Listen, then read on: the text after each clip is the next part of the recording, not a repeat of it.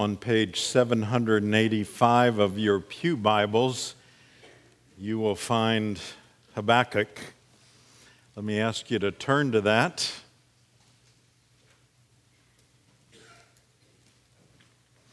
And while you're turning to that, I want to point your attention to a, another page number, and that is page 9 in our worship guide, where you see that this week's mission focus is that uh, today is the Inter- International Day of Prayer for the Persecuted Church. Uh, we are in the minority here in the United States of America in terms of uh, Christians throughout the world uh, in many, many places. Uh, they are suffering for the faith. They do not have the opportunity to gather openly like we do. Uh, it, when they gather, there is the possibility that uh, there will be arrests, imprisonment, or death. Uh, on page nine, you see just four examples, uh, and that's all they are. Throughout our world today, there are those that are suffering for the faith. And so, as we begin, before we go to God's Word, I want us to pray for our brothers and sisters uh, in Christ around the world. Let's bow together.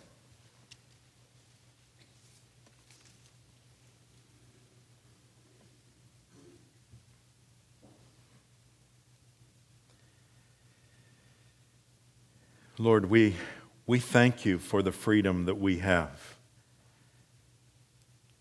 I didn't think a thing of it getting up today and driving in here and, and gathering. I, I wasn't worried that, that someone would burst into our service to arrest us or to shut it down. I thank you for that. We don't deserve this. This is merely by your providence that we are here in this country at this time. But we know that around the world, in the majority of other countries, there are individuals and sometimes whole groups of believers, of those who uh, would follow Christ, who are being persecuted. And so, Lord, today, we pray for those brothers and sisters. We pray that you would protect them, that you would protect them especially from the evil one. We pray that you would strengthen their faith in their difficult times. And so, Lord, we pray for those who are being persecuted and Lord, we pray for the persecutors. Both need Christ. They need you in different ways. But that's the answer. And so, Lord, while we praise you and thank you for our freedoms, will you prompt us not just on this day, but in the days to come to often think of brothers and sisters and to pray for them as we know that someday we will be enjoying uh, your presence together with them. We pray for all of this, even as we ask you to open your word to us. In the precious name of Jesus, amen.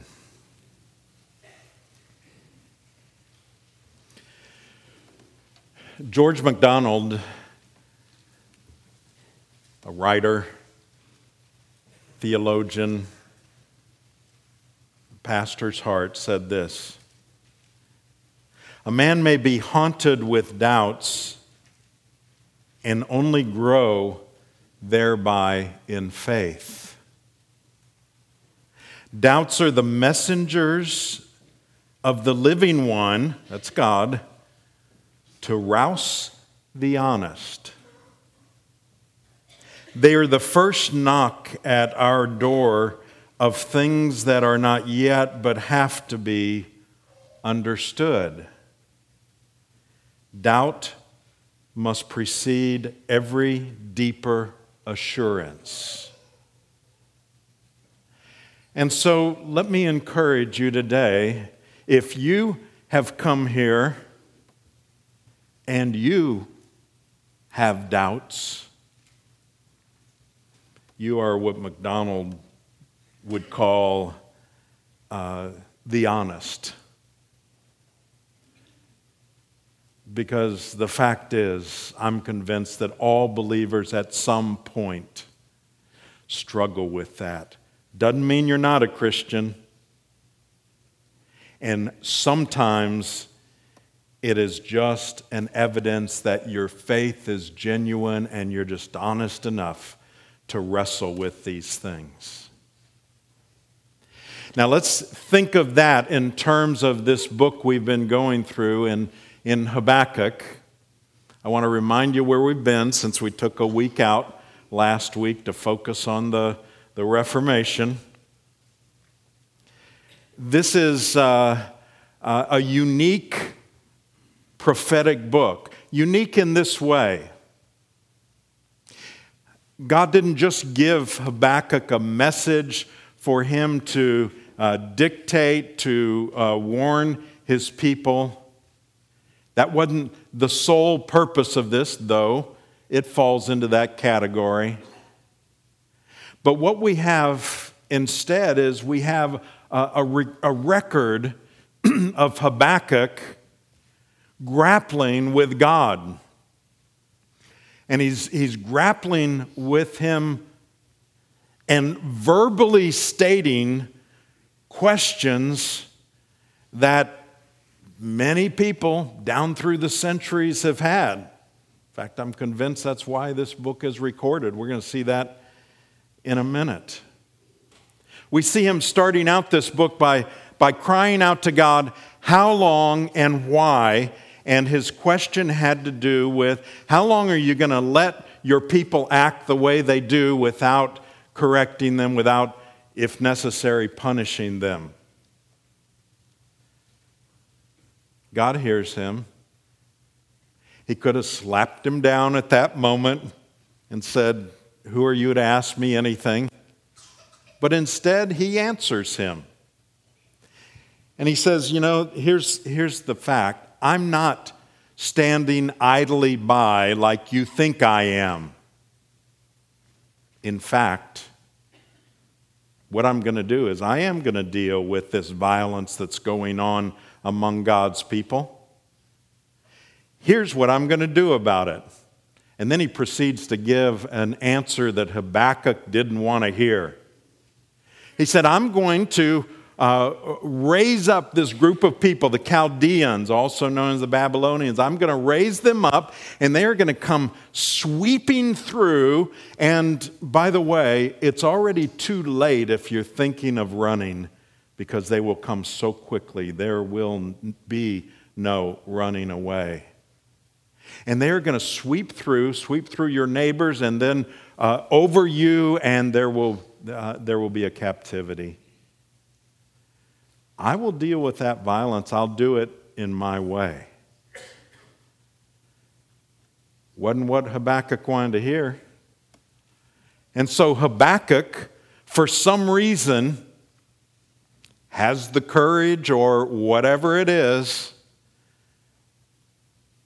to confront God again.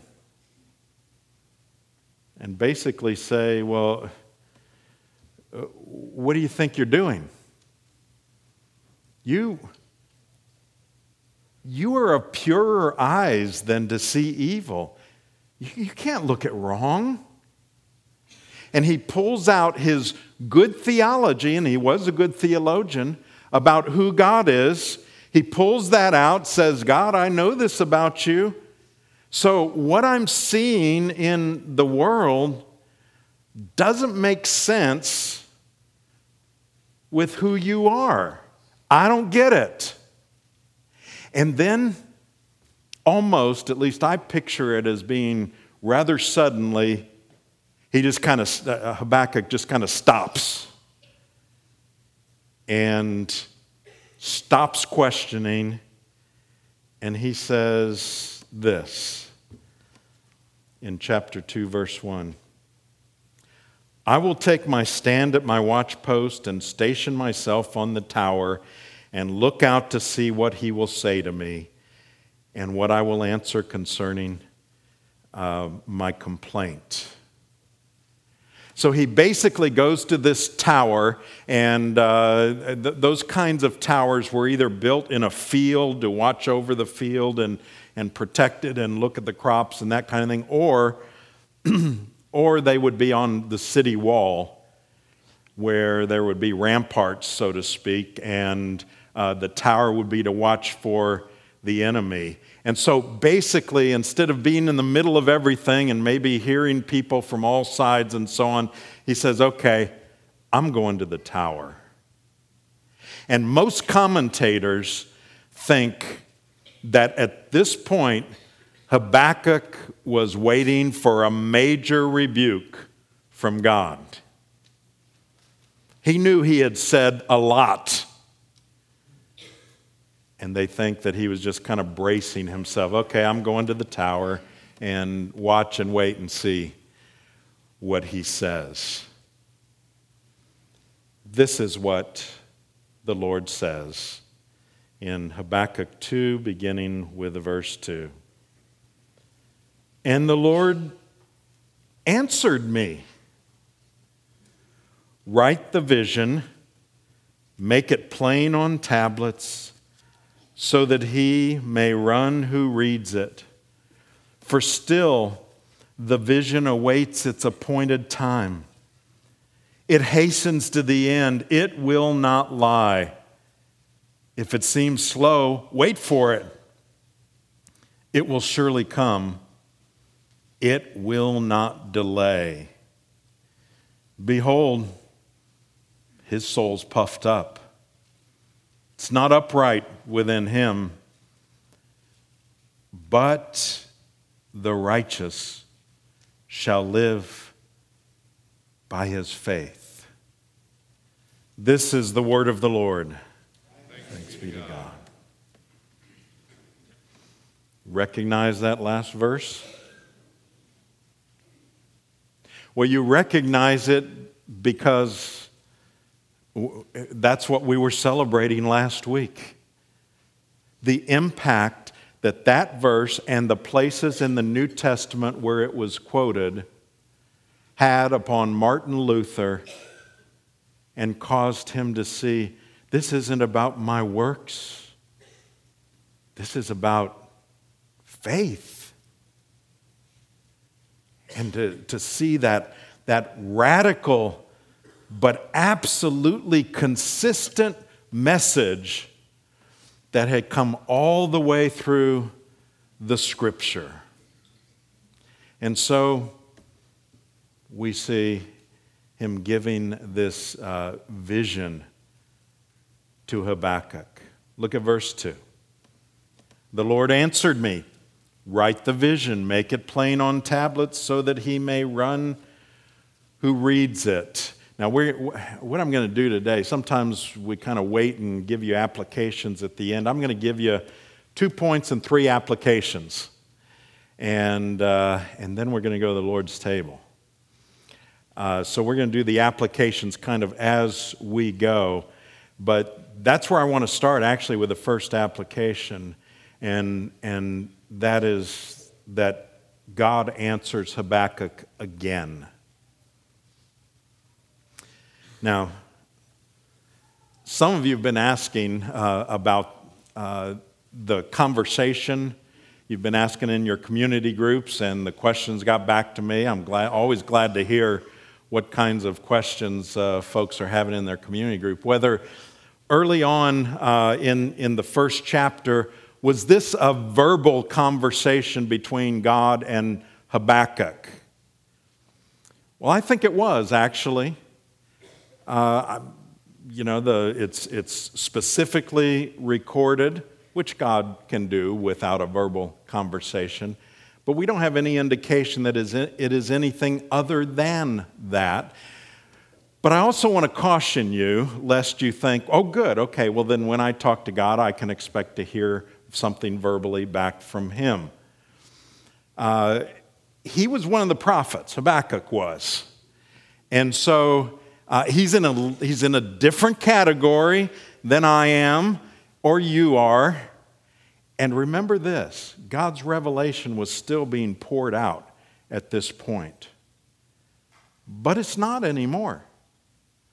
God has already told us all that we need to know for faith and for life. And so, yes, I think it was a, a, verbal conversation with God, but it's about to shift right here as uh, he talks about a vision. He calls uh, it a vision, a vision that he is to record.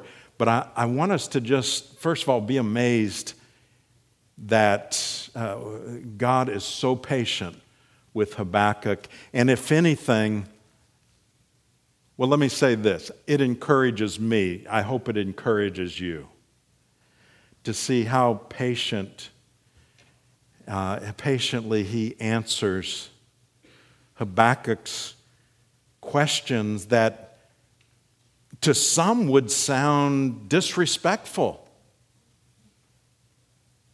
And yet, I don't, I don't believe Habakkuk meant it disrespectfully because we see he's a man of faith. But he was just being as honest as he could be, saying, I, I don't get this. Here's what I don't get. And, and God records graciously his answers. And so let's look at, at this vision. He says, uh, tells Habakkuk to make it plain on tablets. What's that remind you of? Ten Commandments, doesn't it? Yeah. You want to you want to record something and keep it forever. Well, they got broken and then uh, anyway, but you keep it forever. That's the idea here. Is that he's saying this this isn't just Habakkuk you and me anymore. I want to make sure your people hear all of this.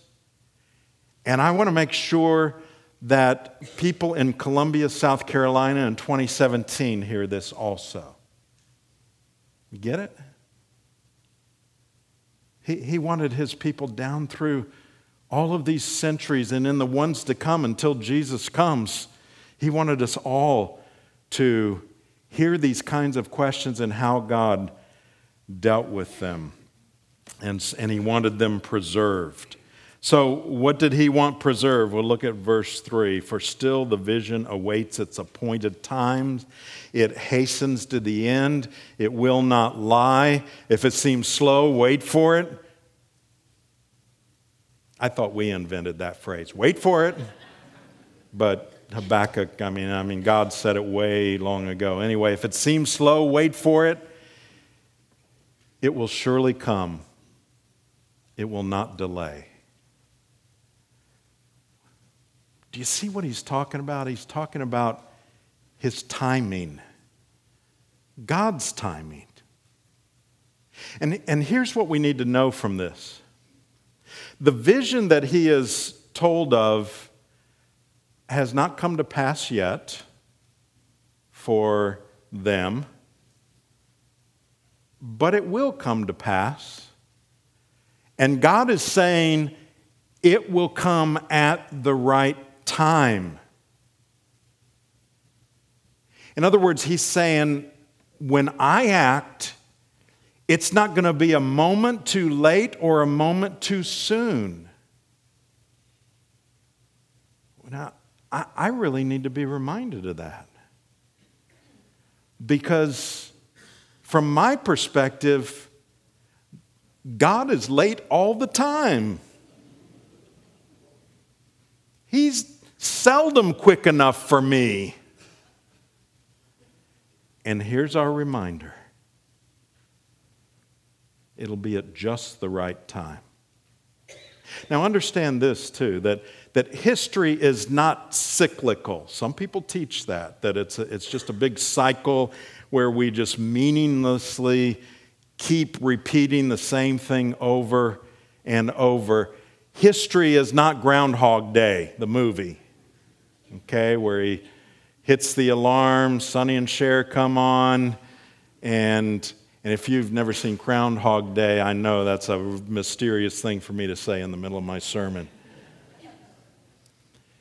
But it's not just, it goes over and over and over the same thing, and you can make little tweaks in it and so on. History, scripturally, biblically,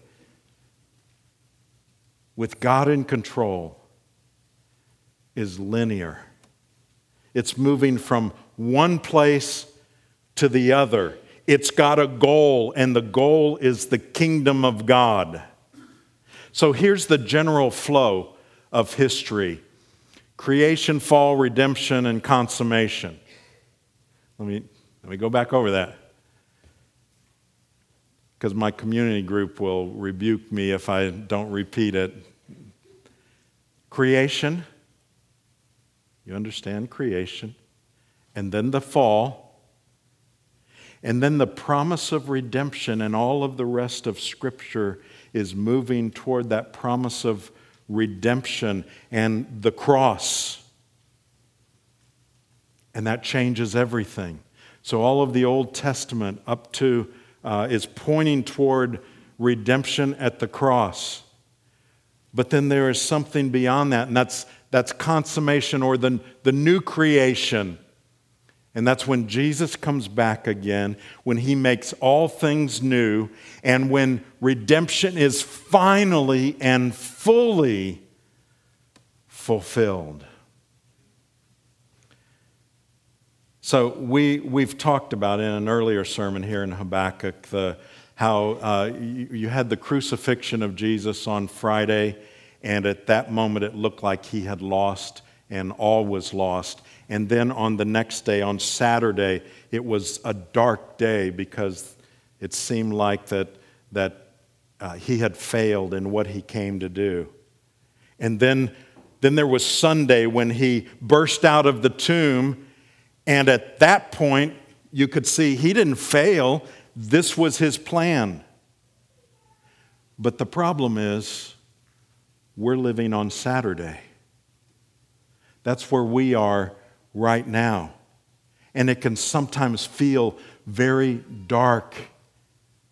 It can feel like he's not on the throne or he's not in control. And that's why we've, we've got to look at these promises that are ahead and what is coming.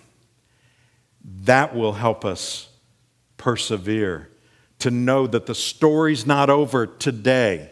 This isn't the end of the story that the promises are not going to be fulfilled today, but they will be fulfilled, and it'll be at just the right time. If it seems slow, he says, wait for it. It will surely come, it will not delay. You know, we are in such an instant society. Um, you stand in front of a Keurig coffee maker going, This is taking forever or the microwave.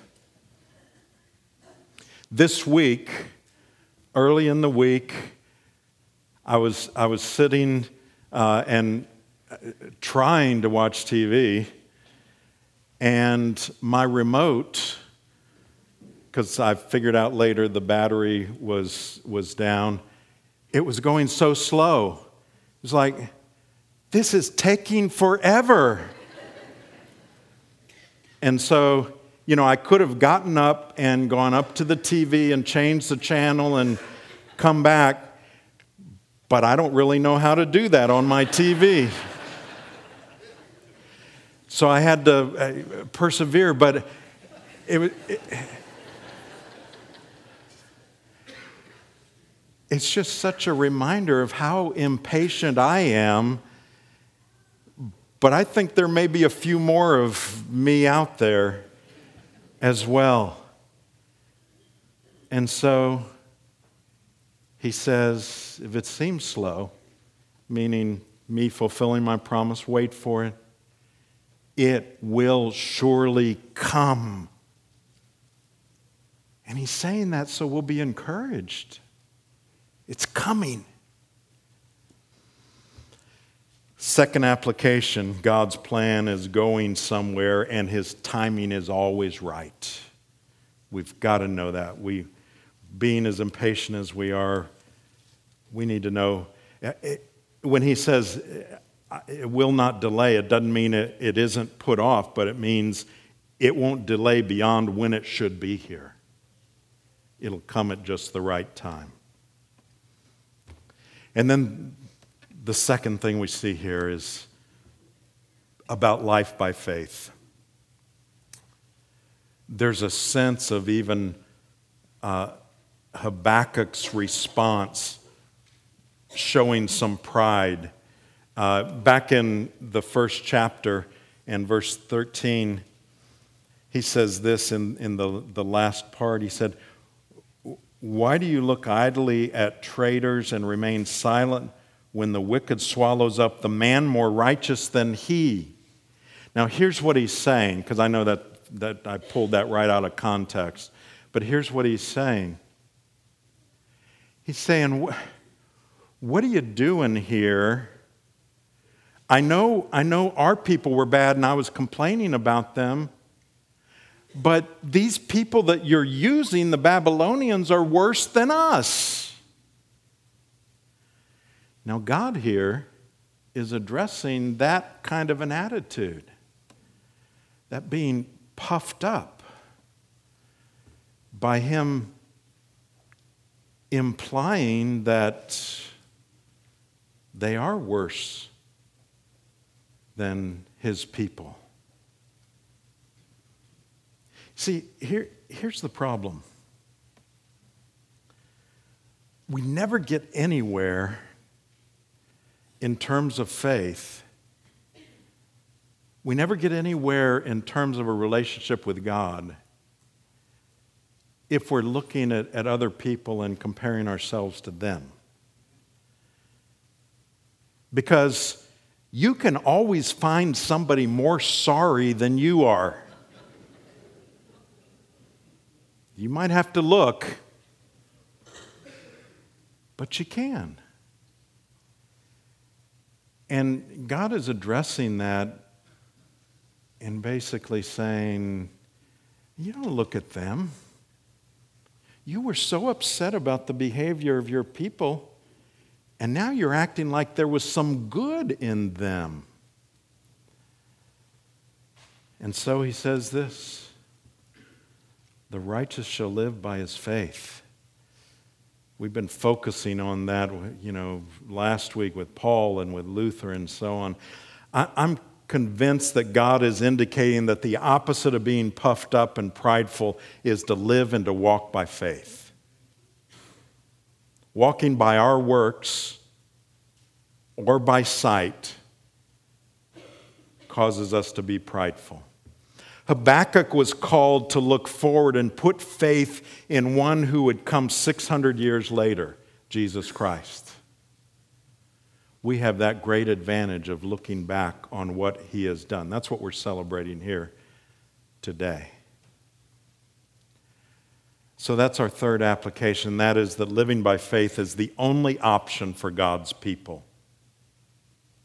I've told you of the most visible places that Habakkuk 4, 2 4 is quoted. Uh, we talked about this last week Romans and Galatians. There is another place it's quoted. In Hebrews 10, verse 35, it says this Therefore, do not throw away your confidence, which has a great reward, for you have need of endurance, so that when you've done the will of God, you may receive what is promised. Stay with me. For yet a little while, and the coming one will come and not delay. Sound familiar? But my righteous one shall live by faith. So here's, here's what we have that, that's from Hebrews 10. Hebrews 10, I'm not patronizing you, but Hebrews 10 is right before Hebrews 11. Hebrews 11 is known as the faith chapter or the hall of fame of faith. And it talks about what it looks like to walk by faith. But here's what we need to know about faith faith is only meaningful right now, you know, as we live on Saturday. Because once Jesus comes again, we, we won't be walking by faith. We, we'll be walking by sight. We will see him as he is. So, walking by faith is a now thing. And James says this Count it all joy, my brothers, when you meet trials of various kinds. For you know that the testing of your faith produces steadfastness. So, as, as we walk by faith, here's what will happen when the trial comes it will either prove that your faith is not really there, or it will strengthen it ultimately. Now, none of, none of us wants to go through those trials.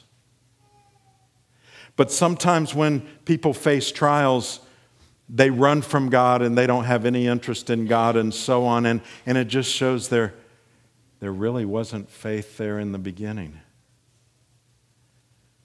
But then there's the other side when those trials come. And you need faith just to take your next breath, much less make it through the rest of your life. And that's what he's calling us to do. Faith can lift us into the unseen into the arms of the one who made the promises, who right now is unseen, but one day will be our sight. You may say, well, but today my faith is weak, it's small. Our gracious God has addressed that. And he said, I know you need to see something. And that's what this table is. It is a reminder of that which we have seen the physical body and blood of the Lord Jesus Christ given for us. And so this table enables us to look back, but it also enables us to look forward to when his kingdom will come and we will sit with him at the meal.